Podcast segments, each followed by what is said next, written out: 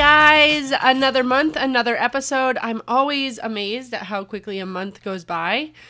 You may notice my voice sounds a little nasally, and I am getting over a whole sinus thing that was just awful. I feel like being this pregnant and having a sinus infection is just not fun. Um, but I, I think I'm on the mend and I am so excited about today's episode. I know I've been dropping stuff in the Stable Moments podcast Facebook group to get you guys ready for this. And I personally feel so passionate about how our life and our experiences, our childhood, everything that's happened to us up until this point in our life is what we bring to every uh, interaction that we have with people. We bring it to our job, we bring it to our marriage, we bring it to our volunteer work. So when we think about being mentors, uh, or we think about serving children, um, volunteer work, you know, when we are starting to, we're, we're choosing to serve other people, we're choosing to shine on them and pour into them. Well, we need to make sure that what we're pouring into them is gold, right? And that it's not about us and that we're there for them and all of that's great. But so many people that are called to this work called to be social workers called to uh, give to others it's because they have an amazing capacity for empathy. And typically you know or sometimes that can come from uh, them not having everything they needed as a child. I mean i know that a lot of my reasons for getting into social work was because I didn't want what happened to me or how I was perceived uh, to be the experience of somebody else. So I felt like I wanted to grow up and I wanted to be an advocate. So a lot of people are bringing their own stuff to this work, right? And that's what makes us so good. We have this deep level of empathy because we've been there, we can relate. But of course, there's always the other side of that of we don't know everybody else's experiences. We can't bring uh, we can't say that our experience is somebody else's experience, and we need to be able to step back. So, a lot of times people do want to get into this work and just say, listen, I just want to show up for a kid and I don't really want to work on me. This isn't about me. So, to, uh, you know, I do tell people all the time this isn't about you. Uh, this isn't about what you're going to get out of it. This is about what a kid's going to get out of it. And for this hour, you need to put yourself aside. And that's true in the mentorship. It's not about you.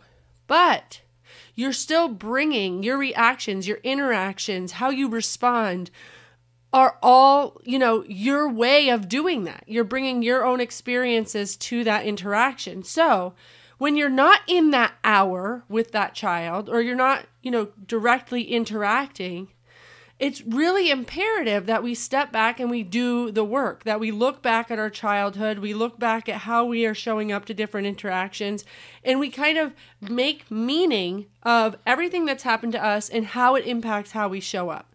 And it can be good or bad. It can be, you know, I have a lot of strengths that are incredible resilience factors. They have helped me become the person I am today, and they have helped me be um, successful and survive and get through and be scrappy.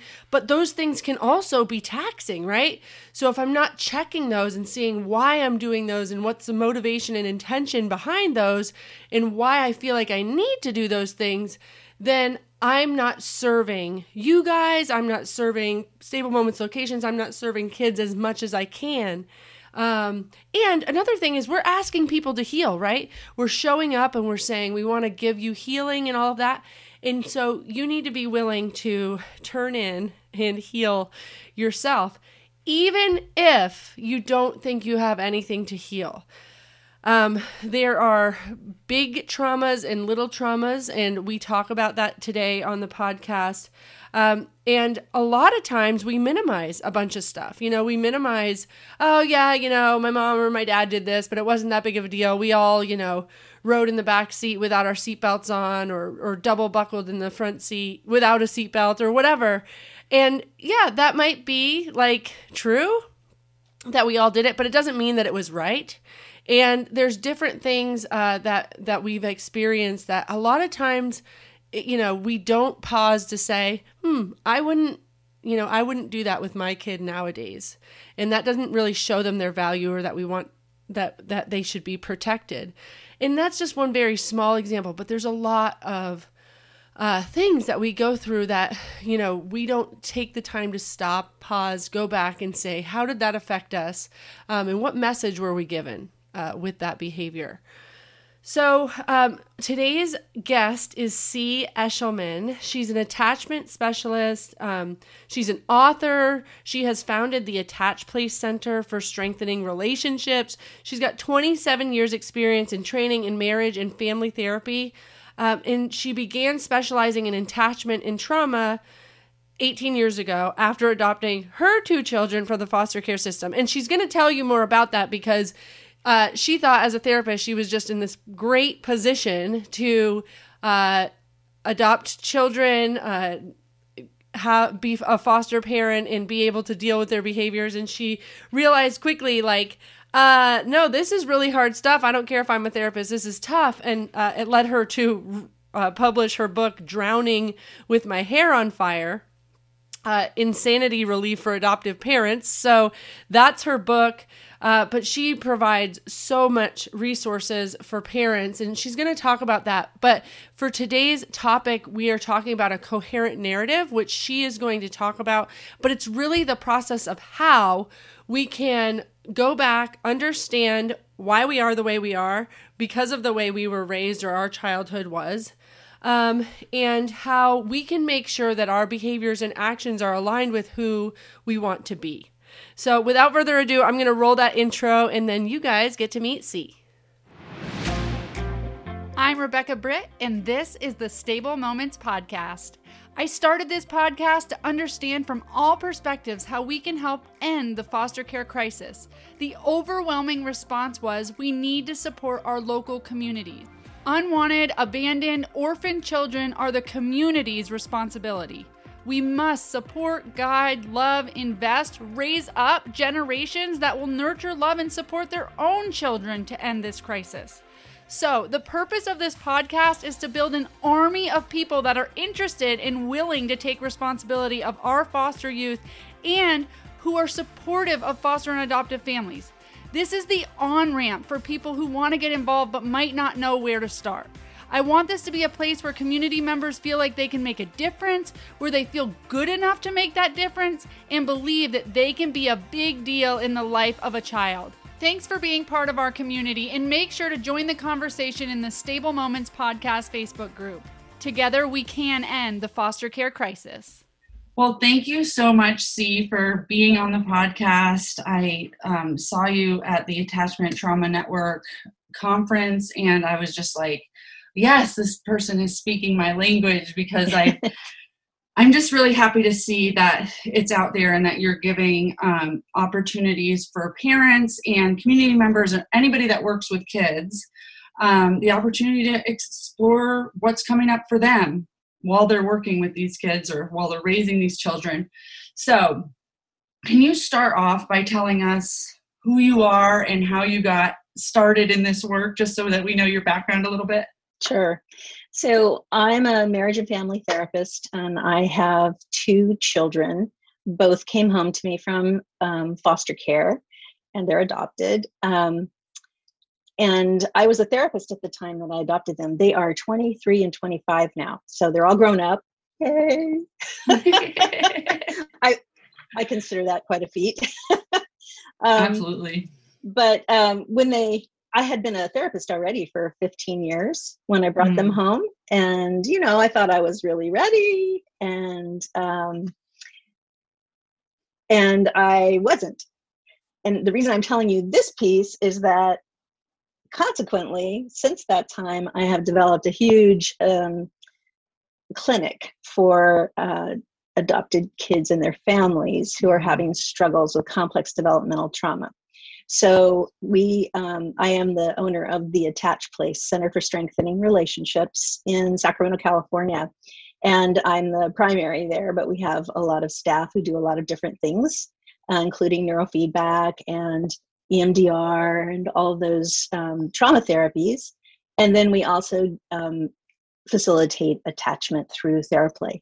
so it's a it's a big organization now, which I would have never imagined I'd be in um, when I brought my kids home because I was just a regular little therapist in a little office doing what I do by myself mm-hmm. um, until my eyes were opened, and so then mm-hmm. it changed the course really of my career and my life. So that's what I'm that's what I'm doing now. That's so great. Um, so talk to me a little bit about the I, I totally get what you're saying too, because when you're a therapist or your background's in social work or you you would just think that you'll be you'll great. be the best at this, right? I'll be great. I'm great with other people's kids. Why wouldn't I be great with my own? so tell yeah. me what that process was like for you when you were starting to realize like you know i'm i'm like everybody else that struggles um, with this and kind of realizing that and how you were able to get um, resources or able to admit that or right.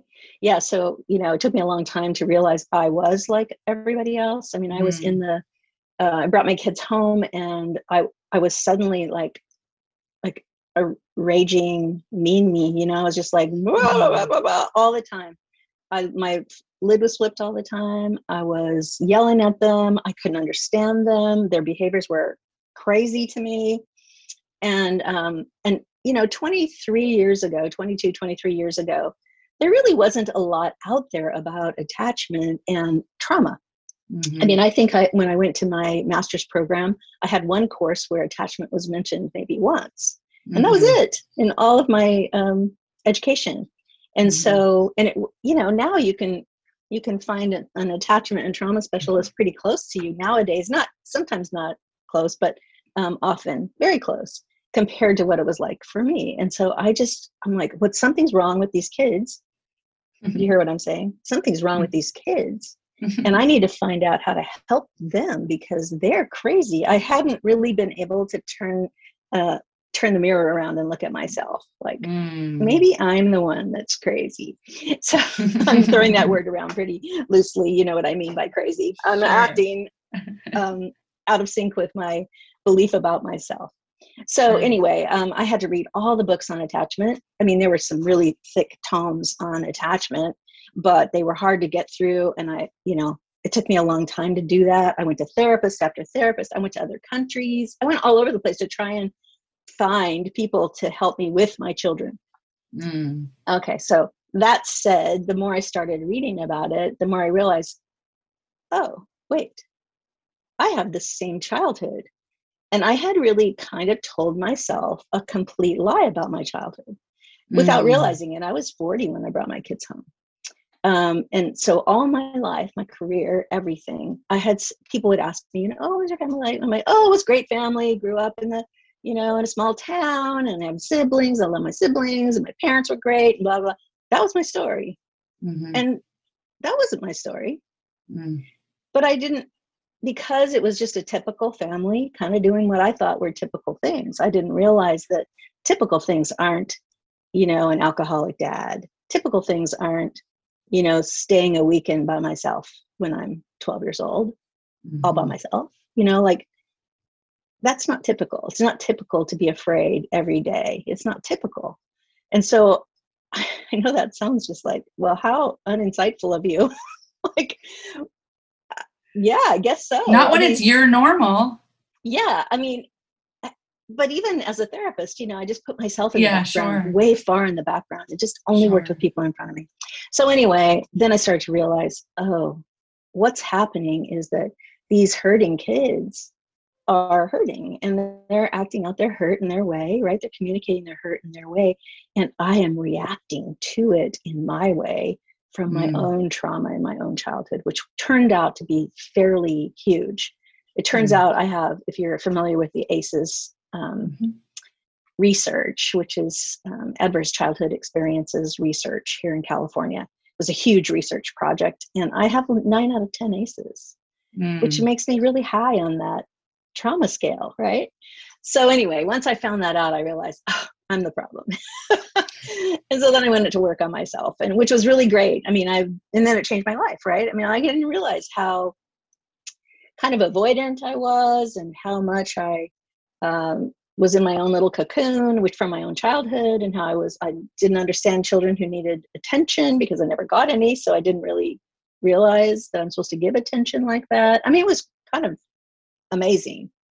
Mm. So fast forward, then, um, you know, then I started realizing, oh, all these parents, right, the same boat as me, and just started helping people. You know, like, oh, and I I had to help them from a place of me too. You know, like, yeah, me too. You know, yeah, the shame, me too. Um, the childhood pain, yeah, me too. You know, like yeah i'm not a very good parent. Yeah me too. I am not. I was not. I am now. I'm not was not then. And i just had to own it with people i was working with which turned out to be sort of the jewel in the crown right? It's like having a therapist who would be willing to admit that she didn't know either and that she wasn't all put together and that um, she was still working on it. And i'm still working on it today now that i have adult children with complex trauma i'm working on being a good parent for them. Because mm-hmm. you know that goes on what long into adulthood. Absolutely. Yeah so i totally get the approach of me too and if you have a parent that's in shame or like i'm not doing this well or if they're trauma informed but so you know i've dealt with plenty of parents that become trauma informed and then that increases their shame because they're like oh my gosh i sent him to his room. Oh my gosh i did all these interventions that weren't therapeutic but what do you do with the uh, so one of the defense mechanisms or coping mechanisms you might have is to put yourself on the back burner or to minimize what happened to you or um, to just uh, not have the capacity or care to go into your own stuff. And i have met plenty of parents that are just um, interested in fixing they're at the stage of just fix my kid. You know i'll bring my kid to the stable moments program or to therapy I don't need to do the family therapy part. Like, I'm fine. They're the one that's, you know, messed up. Um, and I was fine before they came to my house and all of that. So, um, how do you, you know, wade your way into talking about, well, let's just talk about where you come from and, and, and that to kind of open their eyes to their process? Well, you know, there are lots of um, doorways in. I do invite them into a membership that we have where there are they think they're coming in to um, you know learn about therapeutic parenting for their kids and they end up getting a dose of um, well let's first talk about you. And so that mm. that is a piece of it. But just ordinarily i just talk with people about how growing up actually is hard. And mm. it isn't um, always you know rainbows and unicorns. And and that most of us see traditional parenting as normal. And our kids can't are um, non traumatized, typically attached children can kind of survive the slings and arrows of traditional parenting with, you know, they still are scathed, but a little less scathed than kids with trauma. And that, um, that you may not realize. And so it won't hurt to take a look. So I'm not going to ask you to take a deep dive. I'm asking you to take a shallow dive for a little bit mm. and see see if there might be something there that's getting hooked. Right? There are all these hooks on us that we don't know are there because we don't realize that traditional parenting actually can be quite traumatizing. And um, and that's not and it's a small it might be small t trauma i tell them because it might be. Um, it might not be any trauma. I haven't met that person quite yet. Mm-hmm. um, I, I, hear people that say that. I, sure. I said that you know um, but i'm like it's okay you know? I'm not trying to find deep trauma for you. I'm just trying to see if you need a little bit more support because that might be there. And if you don't, hey, cool. Let's just then work on therapeutic parenting. That's all right too. Um, and attachment and all of that. But it it's um it's pretty easy for me for some reason. Like I I really love my parents. I love them up. You know, like I'm not the kind of therapist or social worker really that comes from the place of the kids everything. Sorry about mm-hmm. that, kids. Um, because I know that the parents are everything to the kid. And mm so I have to see the parents as everything because if I can't reach them and I can't support them and I can't love them um, through it, then they won't be able to trickle that down to their kids. And so to me, that's the most important thing. So I really shine a light on the parents more than the kids. There are lots of people focusing on the kids, um, not not well necessarily, mind you. Although I do think um, therapeutic horseback riding is awesome. Um, but anyway, there are some things that work, but mostly we're putting a lot of effort into doing things that aren't really all that helpful for healing children because the parents are the healers of children. Mm. I love that. And so you touched on this piece of, um, you know, that the parents are everything to the kids which which we know that we know that regardless even if there was a lot of neglect and abuse that kids idealize their parents and they want to go back to their biological parents it's it's what they want. Um but you know i've done a lot of this work as well. I'm also an aces score 9 resilience score 4 and i notice all this like uh innate desire to want to defend like my parents this this mm-hmm. um this dynamic of if i say the truth it means that you know i feel like i need to start it with, with she had a lot of trauma too and she was trying her hardest and you know you have to like justify why this happened and i do notice when i work with other people on stuff like this that um they feel like they're betraying their parents yeah. by saying the truth of what happened so can you and, and i feel like we also minimize like it wasn't that bad you know the whole like it wasn't rape rape culture or it wasn't you know i wasn't beaten every day or so can you tell me just about um why we have why we really want to minimize. Is it to protect ourselves? Is it society has tried to make us feel like it's not that big of a deal? Well i think there's a lot of mother shaming right? And so i think everybody's slightly aware that moms get blamed for everything and always have been since freud. And mm-hmm. um, so i think people are kind of protective of their parents. So they don't want to be a mother shamer. They don't want to dig something up. And usually once people are adults unless they have severed from their parent because the they know they were traumatized um, they still have ongoing relationships with their parents right? And so they don't want to tarnish their own relationship with their parents by starting to see them in a different light or making it mm. quote worse than it was that sort of thing. So you know i just try to help them i try to help them see that you know this isn't about shaming anybody. As a matter of fact like this is my motto no shame no blame right? Mm. So I'm not going to blame your mom or your dad, and I'm not going to blame you. And so, and I'm not going to blame your kids. So here's what we're going to do we're just going to uh, look at upping our empathy and compassion for our parents. You know, when you know better, you do better. And they didn't know better, um, or they would have done better. And that that's just true. And so that's it you know like let's just work on that. Let's just work on knowing and not blaming. I love that and it's really this like objective view and hopefully you know through building that empathy and compassion for others um, there's also usually a little kid in there yourself that needed a lot of empathy needs a lot of empathy and compassion too. Yeah. Um the hardest actually. Yeah.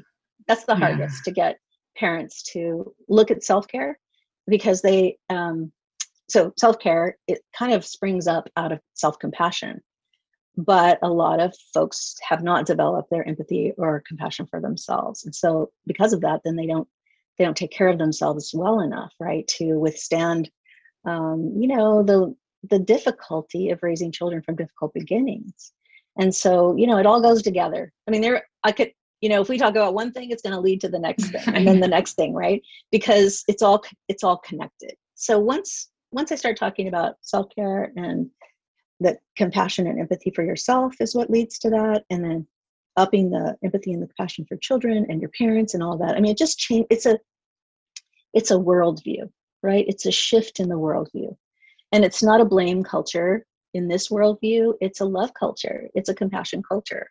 And it just says you know let's just pull everybody out of the darkness into the light and give mm. give love instead of um, more of the same which is typical parenting that has a dark side yeah and and when you make the when blame is at play you're making conclusions and it feels helpless because it's it's something you can't change if you just say it's this person's fault mm-hmm. um, then it takes you out of the solution, which isn't very empowering. Absolutely. Absolutely. Yeah. I love that. Okay, so I recently saw you give a talk on the idea of a coherent narrative. Mm-hmm. And so, can you just explain what a coherent narrative is? Yeah, so um, there's, I think Dan Siegel, who is a clinician who's researched a lot of attachment issues. He's a he's sort of a well-known guy. I think he was the first one to talk about coherent narrative a long time ago, and um, it really became clear to me, as you've heard my story, where I ha- did not have a coherent narrative, which means Mhm. I had no idea what had actually happened to me from the beginning of my life to the present. Mhm. And it, if I had told you about it, I probably would have broke down and cried a zillion times in the story and come back and forth and I would have been like embarrassed in the present for the past and I would have been shame about how I am now and how some things I did. You know, it just would have been a mess, right? Um, because I didn't have a coherent narrative. And all that means is that you have taken the time to know your story from the from conception, which is means you have to ask people, right? Because most of us don't know how we were conceived. Um, and then what the birth process, what the um, pregnancy process was, and what the birth process was, and what was it like when you first came home, and what was it like in the first two years, and you know that sort of story where you really sit with the experience that this happened to you, this happened to me, and some of it's delightful, and some of it's not. And so, if it's delightful, then you get to delight in it, and if it's not delightful, you get to to show compassion for it to yourself. And so you do that work little by little, depending on, you know, what your ACEs score is. It might take a long time at certain points, but then you bring it forward. You do your um, healing work at each point, and you work your story until you can tell your story from conception till now with compassion for yourself Mm. right and so that's a coherent narrative where you can you actually have done the healing so you don't dip down into you know feeling the feelings of the past and the present and you don't um, act out on your children because of how your mother treated you when you were a child. Um, you don't rage at your children because of pent up rage you've had all these years from unprocessed trauma. So there's just so much healing in a coherent narrative.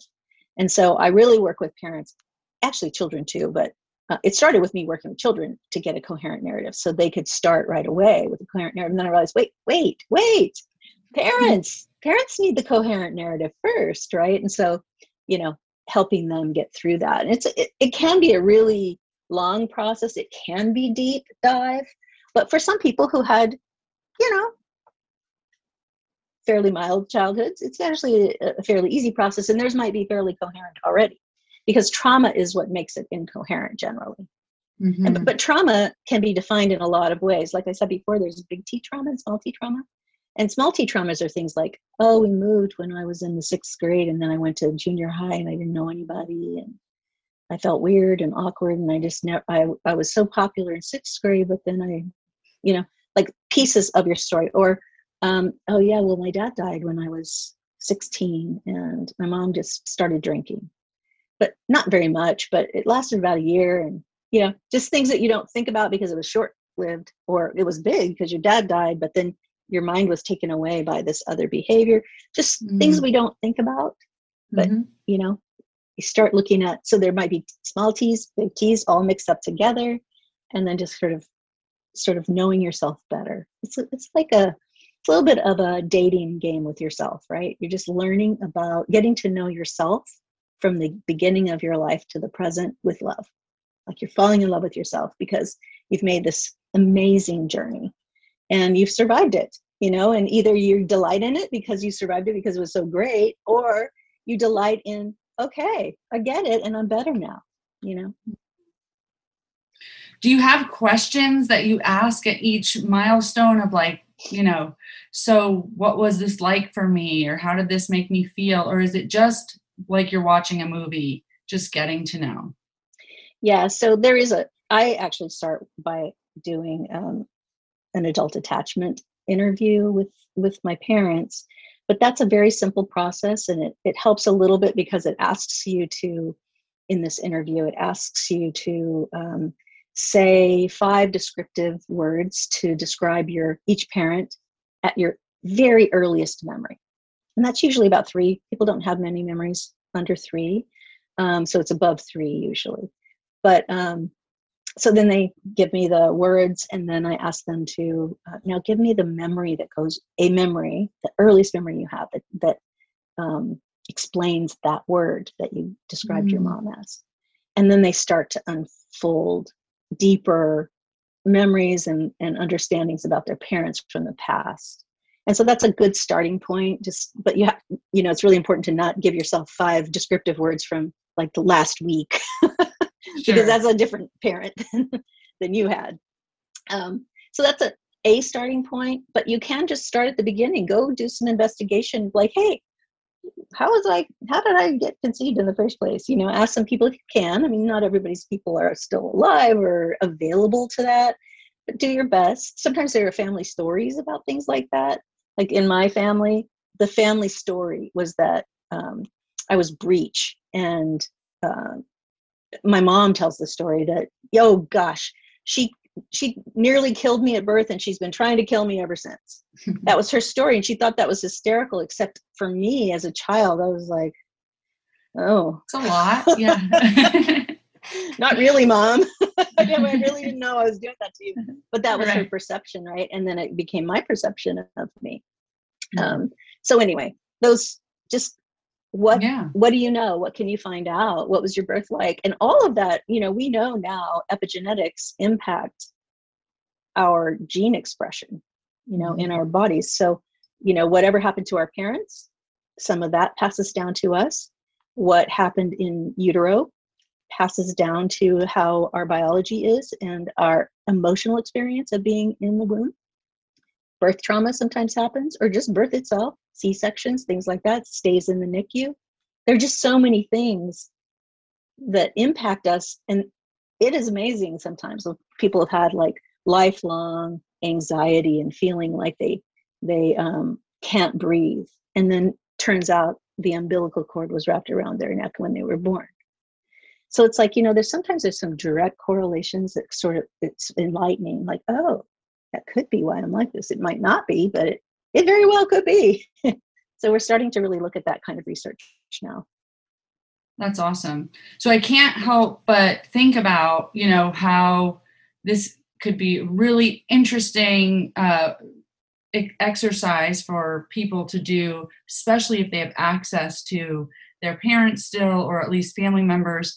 But so we know with so many uh, children in foster care or children who have been adopted, that there might be very little on their history or people to access. So, um, what would you say to those people, or how do you fill in the gaps? Yeah, so you know, with with kids in particular, um, we do their coherent narrative by um, almost like cartoon pictures of times or memories, and so they often don't have any memories um, from their early childhoods, and then we just we create a memory for them. They create a memory for themselves i shouldn't say we create it. Um like well what do you what do you wish it were like? Mm. what do you imagine it was like? Well i was told that my mom was a drug addict. Okay well then you let's put that little picture over in the corner. Do you think she do you think if you were born and she ever laid eyes on you that she would have thought you were the cutest thing in the world? Yes okay well you can put that over here in this picture too right mm. just just giving some counterbalance because that's very likely true. You know, just because you're uh, taken away um, from your biological mother who maybe was drug addicted doesn't mean your mother d- wouldn't have loved you. Mm. And so, just that kind of thing where putting all of the pieces in there that that that are imaginable, both positive and perhaps what you've been told, and then bringing it forward from there. And it's the same with adults. You know, it's like, well, if you don't remember and you can't ask anybody, what do you imagine? you know where, do you know where you lived? Do you know anything about anything? And it's amazing when people start when i start asking those kinds of questions like you remember what car you were driven around in when you know when you were little? Oh yeah we had the station wagon it was this and that and then memories come back right? Yeah absolutely. Yeah i love that. So it's reminding me about the life books that we used to create with when i was a post-adoption case manager. Um, and we would have life book templates that would, you know, what was your what were your biological parents like? Did you have any pets? You know what was your first placement? What was your second placement? And we would really advocate for foster parents keeping this going so that they had a narrative. Um, is it is it similar?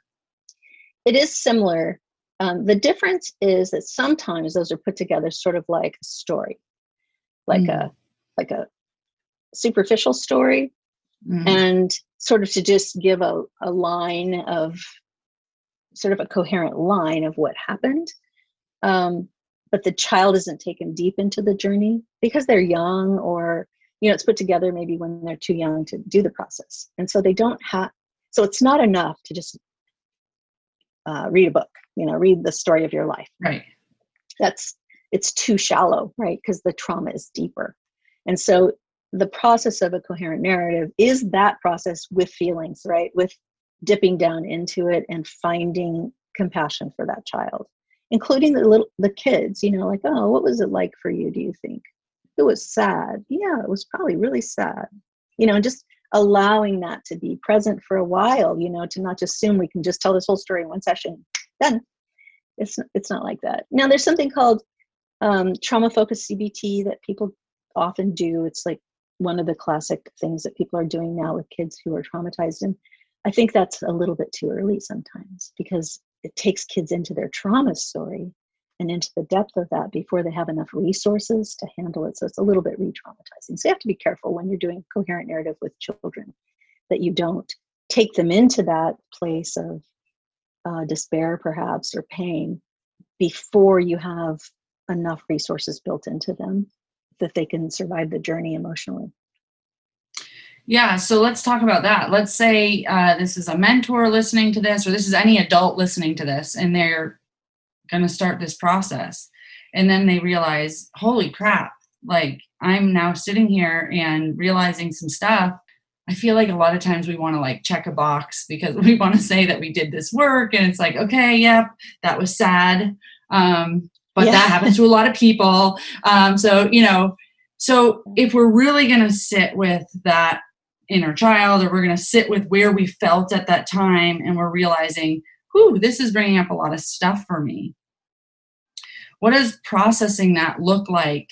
And do you do you pause? Do, do you take some time to deal with that and maybe don't continue working on your coherent narrative for a while? You know do you access um, coherent narrative therapists um, that will help you. What's well, the, so what's it, the resource? yeah almost any therapist understands intuitively what a coherent narrative is even if they don't understand the terminology or they're not sure. attachment trauma specialists because you know we're all trained to dive into the well of someone's history. Uh, but it does help to have someone who understands coherent narrative and why you're doing it and it's not about mucking around in the muck and staying there and being cathartic necessarily. It's about reimagining with empathy your life. And so mm-hmm. it's a little bit different. It helps if somebody understands that. So it's not just, oh, I was a victim. Like, okay, yeah, but you know, all right, but let's do some work now to re envision what it could have been like or what you wish it had mm-hmm. been like or you know it's a little bit like na- narrative therapy is like that you sort of write your way into the future this is similar to that um, in ther- in a therapeutic process. So I do think it's helpful to have um, an attachment or trauma therapist walk you through your coherent narrative.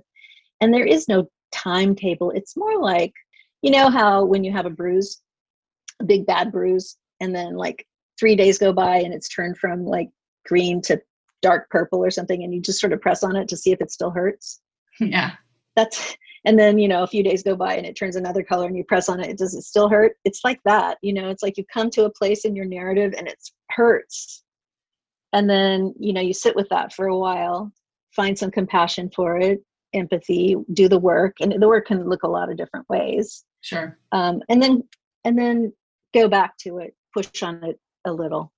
What is that? What is it like now? Oh, i understand it better. It still hurts. Okay you know you're not ready to move from that place until you push on it and it's like oh yeah that doesn't hurt anymore mm, right because it that. doesn't you know when you process through it and you have found compassion for it and you've let go of the uh, victim part of it and you've been empowered to rewrite it the way you want to and have it come out the way you want to, then um, you know you just have a different way of seeing yourself, and it's time to move on. Then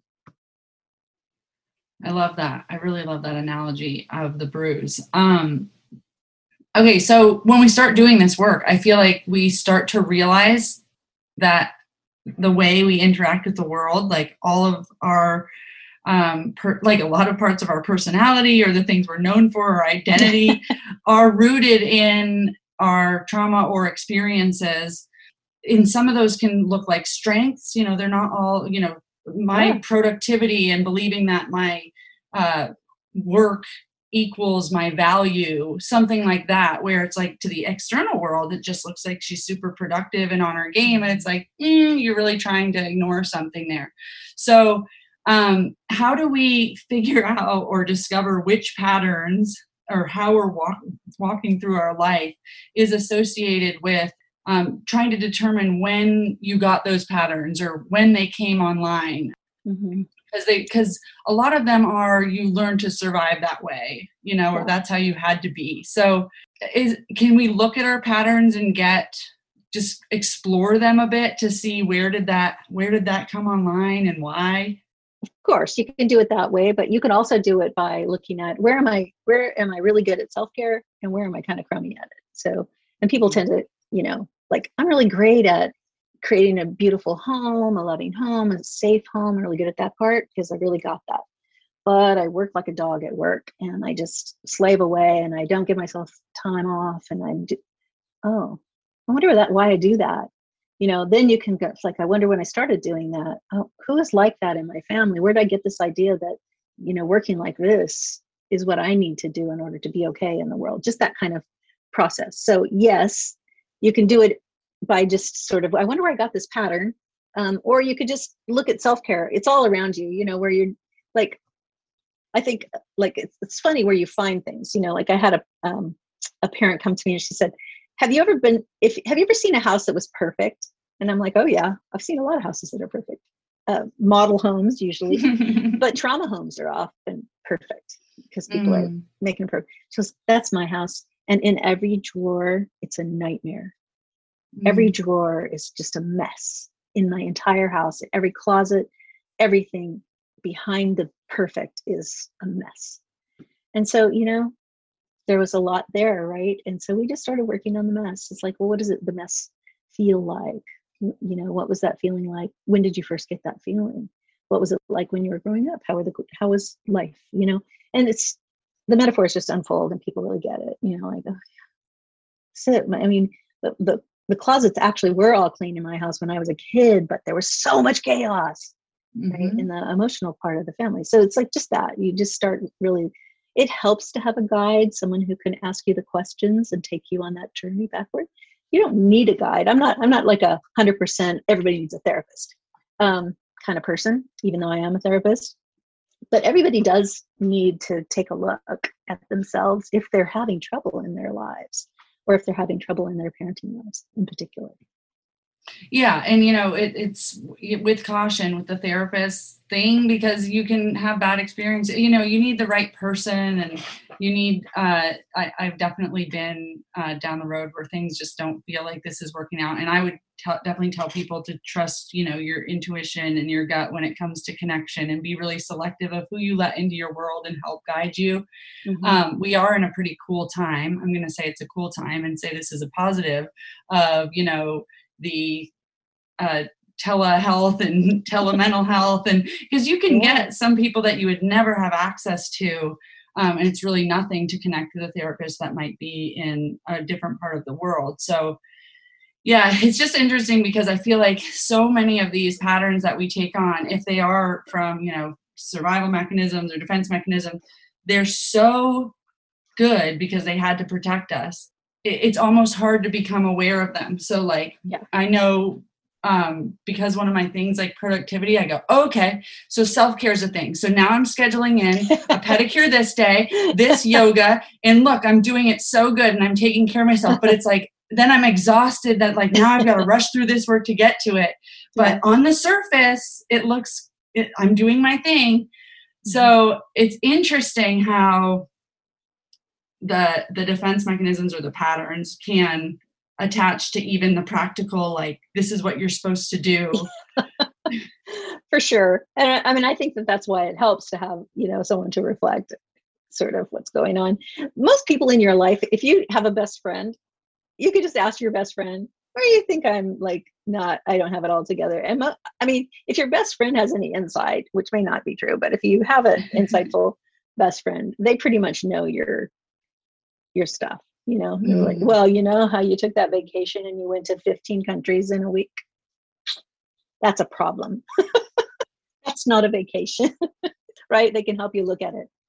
Yeah i've totally felt that. And i anybody that i you know speak to whether it's a friend or my husband or um, a therapist that i talk to i always say that i you know I, I welcome them or invite them to hold me accountable. And to even just ask is that really aligned or does that really feel like self-care when you're doing it? Um, and i it's enough time for me to pause and go like no like here here we are again. Here i am again. Um, and then get you know explore a little bit around that. But yeah it's kind of that accountability because if you're on your own you have the same i mean skills and toolbox that you've always had. Um, right yeah you're So like a fish in water. You don't know you're in water if you're a fish Yeah. right? And that's kind of how we are. We don't know we're drowning because we've always been drowning you know? Yeah. So that just seems like life. So, tell me a little bit about how um, working through this whole process for you has helped you show up more for your kids, and or you um, helping other people, other parents go through this process has helped them show up more for their kids. for me it was realizing that my children are not an extension of me and they have a trajectory of their own so um i i need to support them in their trajectory in their life process and that's what raising children is it's what love is um, it's the same thing i feel about my husband you know it's like i support him in the journey of his life i don't try to make him different or tell him he's wrong or his path is off. You know i might say i don't really want to live on this path with you that might be something i come to uh, in my you know in my life but um, that's about me right? That's the part that's about me but when it's Mhm. about him i don't try and pressure him into being something he's not but with my kids i really early on i was like yeah you need to xyz you know like you can't act like this you can't be like this you can't wear clothes like that you can't i mean I, it was ugly. You know because until i realized oh i i am actually just trying to make them into a mini me on some level without realizing it you know like i'm thinking i'm helping them be good citizens and be productive in the world exactly the way i do it.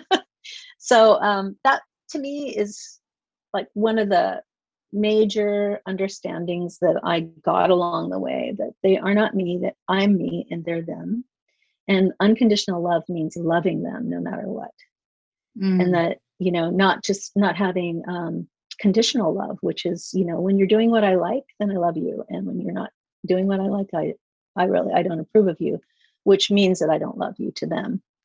So i learned that. And i i just don't do that and i stopped doing that a long time ago but it, it wasn't before they had impact from my negative behavior where i was over controlling them to try and get them to be what i wanted them to be. And they came with their own history and they have their own trajectory because of that. And you know all i can do is support them and love them along the way and not be disapproving of them to keep them in line.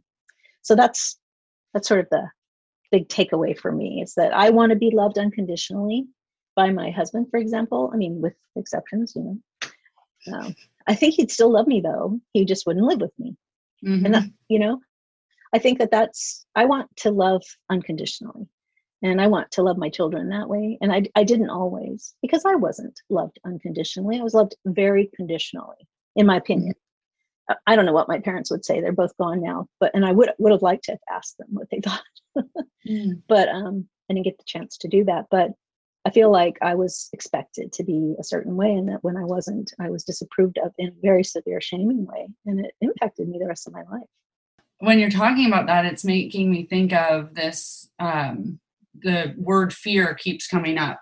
But when you know we know that uh, a lot of kids uh, control is such a such a big theme for them needing control um, and a lot of times therapeutic interventions will help you you know give them that control.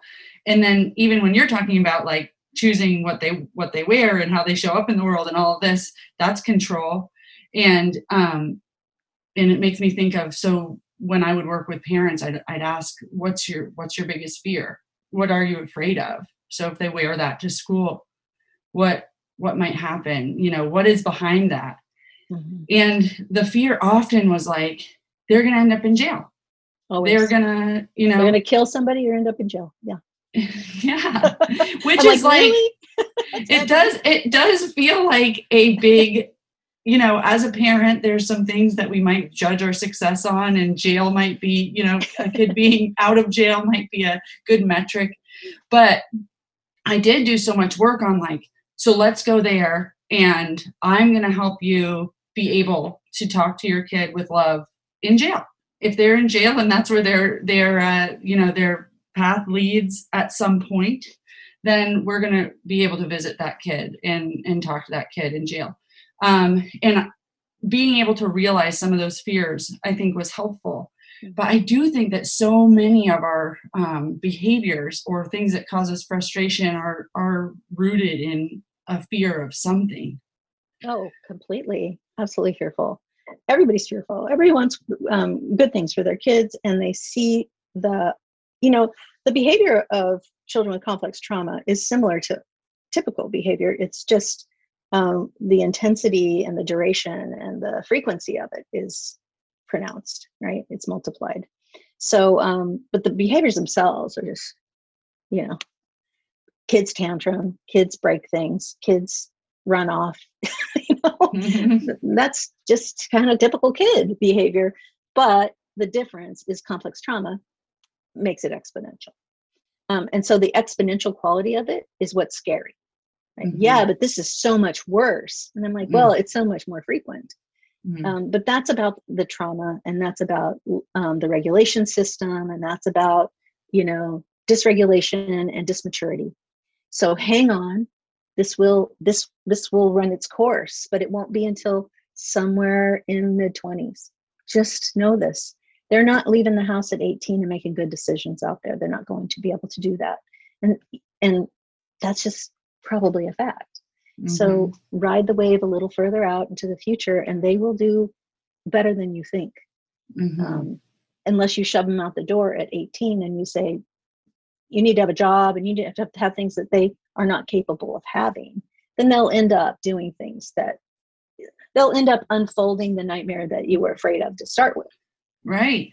Right. So we just have to know what our fears are and and I just I I don't do it the way you do it. I mean I haven't ever thought about that a, a conversation down the road about if they're in prison. Thank you. Um, I, I, might add that to my repertoire. Um, but what I what I try to do is get people to live now. It's like let's just live now. Live with love now. Live with live without um, meanness now. Mm-hmm. And don't think that meanness in the form of punishment and, and traditional parenting will help this. It won't. So let's learn how to be loving to these really wounded kids now and see what happens. Right? Let's just see what happens. And and trust me when I tell you I have worked with hundreds of parents and children now, and the most of the kids don't go to prison.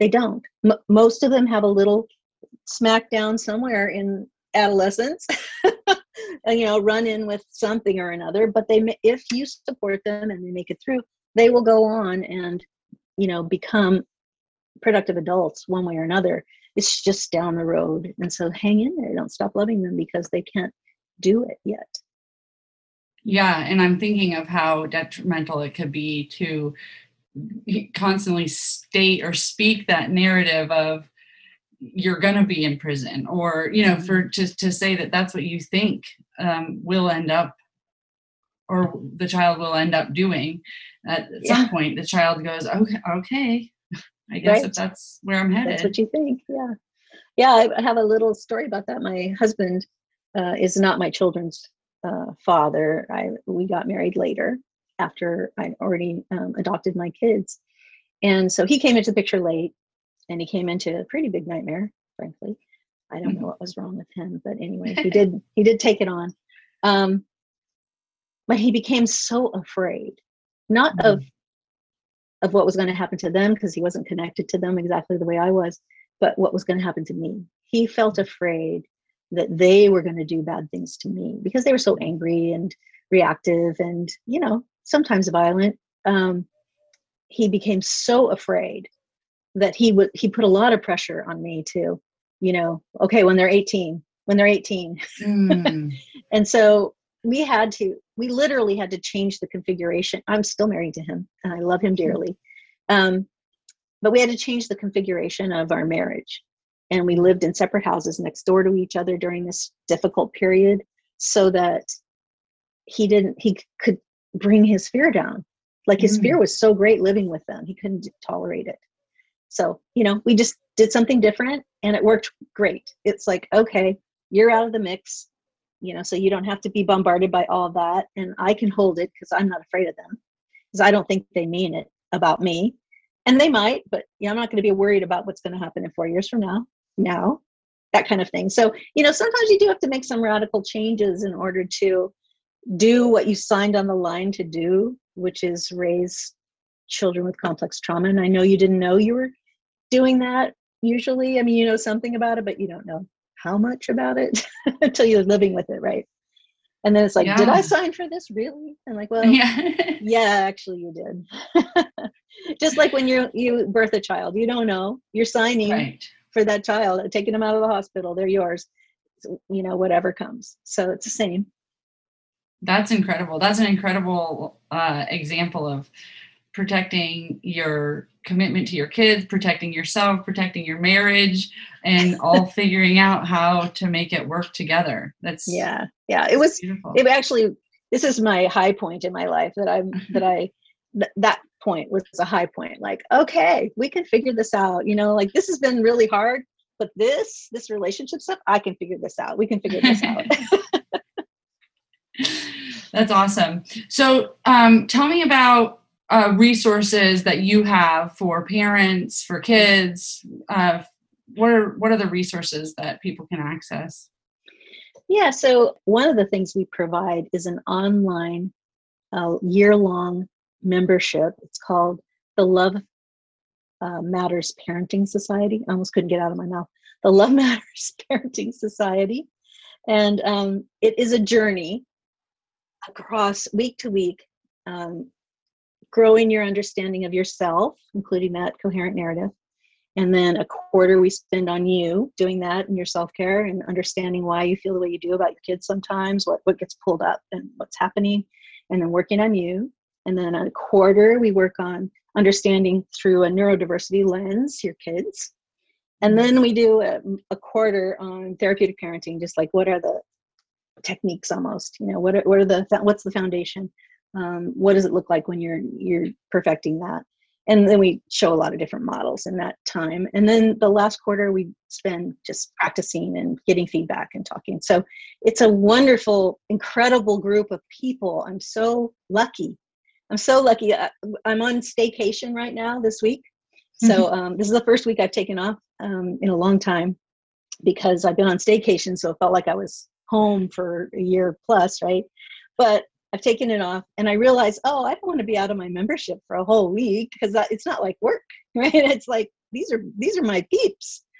Um, it's just this incredible group of parents who are walking the same walk and they are making an attempt to have a paradigm shift and to to raise their children in love and with understanding about neurodiversity, understanding about trauma, understanding about their own trauma, and working together to support one another to lift them up. So lift each other up. So it's like, you know, when you lift one, you lift us all. And it's Mm. it's so incredible. So, you know, it's a monthly membership. People do have to pay um, a small monthly fee. It's not small for some people. Sorry, I didn't mean to say it that way because it can be a lot actually. Um, but it's uh, but I will open it to anybody who tells me they don't have thirty three dollars a month to spend on it. I will open the doors anyway, um, because I want people to get in, and I want people to get this and have the gift of this. So um, that's what I have to offer. Probably anybody that's looking at or listening to your podcast, and um, I just in, encourage people to get the resources they need. And this is one way to get it no matter where you live. And we have people in this membership from all over the world, which mm. is so awesome too, right? We have people in Iceland and Canada and Ireland and, you know, just people. And we're all living in COVID right now. So for a year, all of us have been living in COVID in all these different countries. It's just been, it's just been amazing. Yeah. Yeah that that's great. And i i definitely will link to um the link to get anyone that wants those resources started. And i can also share that out on the social media. Um, and you also have a book as well. Oh yeah. I don't even think about that anymore. You get the book in the membership just so you know. Yeah that's it over there. It's drowning with my hair on fire. I love it. And it's um you know it's it's a day it's just a day at a time uplift and education on therapeutic parenting and you know how to get through it one day at a time. Nice. Nice. I love that. I really love this idea of this membership um, and community. I, I just know that um, being a foster or adoptive parent can be so isolating um, and you know i i started my work in vermont where like i would have to drive an hour and a half mm. to in this rural area and you know and even if they needed like crisis services by the time you know anybody got to them it was over. it was over you know and we always just felt so badly. And i was like oh this is so isolating. But you know even when i moved to atlanta and they were surrounded by so many people and church family and good meaning well intentioned people they were still uh, isolated and felt shame and different um, expectations about what the process was going to be like and how they were going to show up to the work. And then when they couldn't do that, who do they tell that to? And who, how do they deal with some big fam- feelings like, I wish I had never done this or I don't like this kid? Um, and being able to parent, being a blocked parent, right? Where you yes. your parenting is blocked. You're like, yeah, I don't feel anything for this kid anymore except I wish they weren't here. And that mm-hmm. so painful to acknowledge and so shameful and embarrassing and everything you can imagine. And it helps to have a room full of people who have been there, done that, right? They get you and and love you and support you to do what you need to do to get your heart back, which you can, by the way. But it's a process and it takes a while. It takes a good community around you yeah and it's also i've also seen how amazing it can be when somebody has a four year old um, and they're in a group with somebody that has a 16 year old and how some of the things that they're going through are exactly the same exactly but the other things they were they're like it does get better or it gets different or they have you know some practical things that they can share with them. So I really I can't stress community enough and having people that that you can rely on. So and it sounds like you have a, a structured community that brings them through not just a get together but um, you know some intention behind what we're doing together and what right. we're working on right and that means that the support you get is always about moving forward with love um, in a in a vein right in a therapeutic parenting vein and so you don't get anything like well he just needs a good spanking you know like that that will never be out of the mouth of anybody here except to say i thought he needed a good spanking and so i gave him one and i'm i you know now i see better that mm-hmm. that might happen but it won't be the advice sure Oh, well, this has been so great. I'm so glad that not only do you have all of this knowledge to share, but you also have a real practical resource uh, for parents.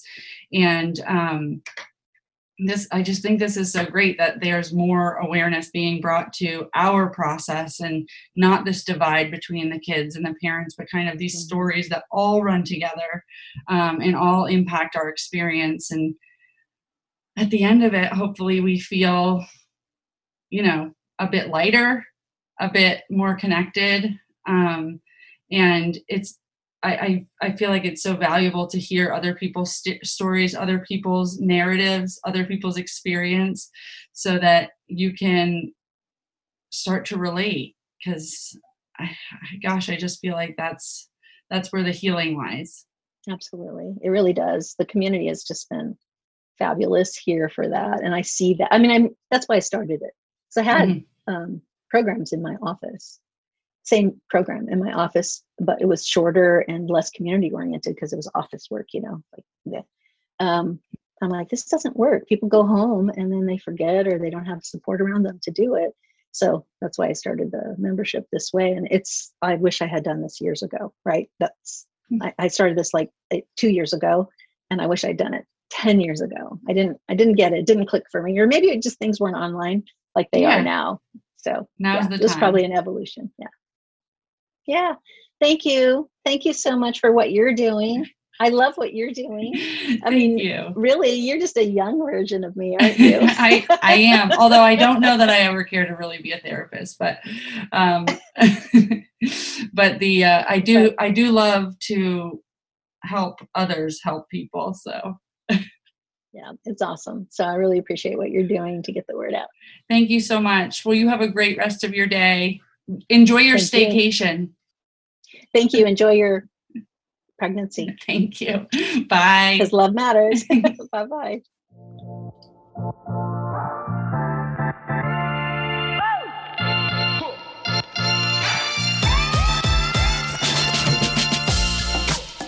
What a rock star Sea is. I hope you guys really enjoyed that. Um, there are a lot of people that may or may not have already looked into their own stuff and their own childhood, and then this work, um, becoming a foster or adoptive parent, or becoming a mentor, their stuff doesn't really come up for them until they're in this work. Um, and that's what our last guest, uh, Steve, said. Um, happened for him. And so he needed to kind of create this parallel process so that he could heal his trauma um, while he was helping his children heal trauma. So hopefully, this gave you guys some practical tools to do that, to go back, understand what your childhood was like, and understand your coherent narrative. And hopefully, that will help you show up better in your role with children, whatever that may be, uh, mentors, a community men- member, foster adoptive parent. If you go to attachplace.com, you can see more about the Love Matters Parenting Mastermind group that Sea offers. I will link that in the show notes. We're announcing the winner of last month's book drawing in the Stable Moments Podcast Facebook group. We hope to see you in there, and I'll talk to you guys next month.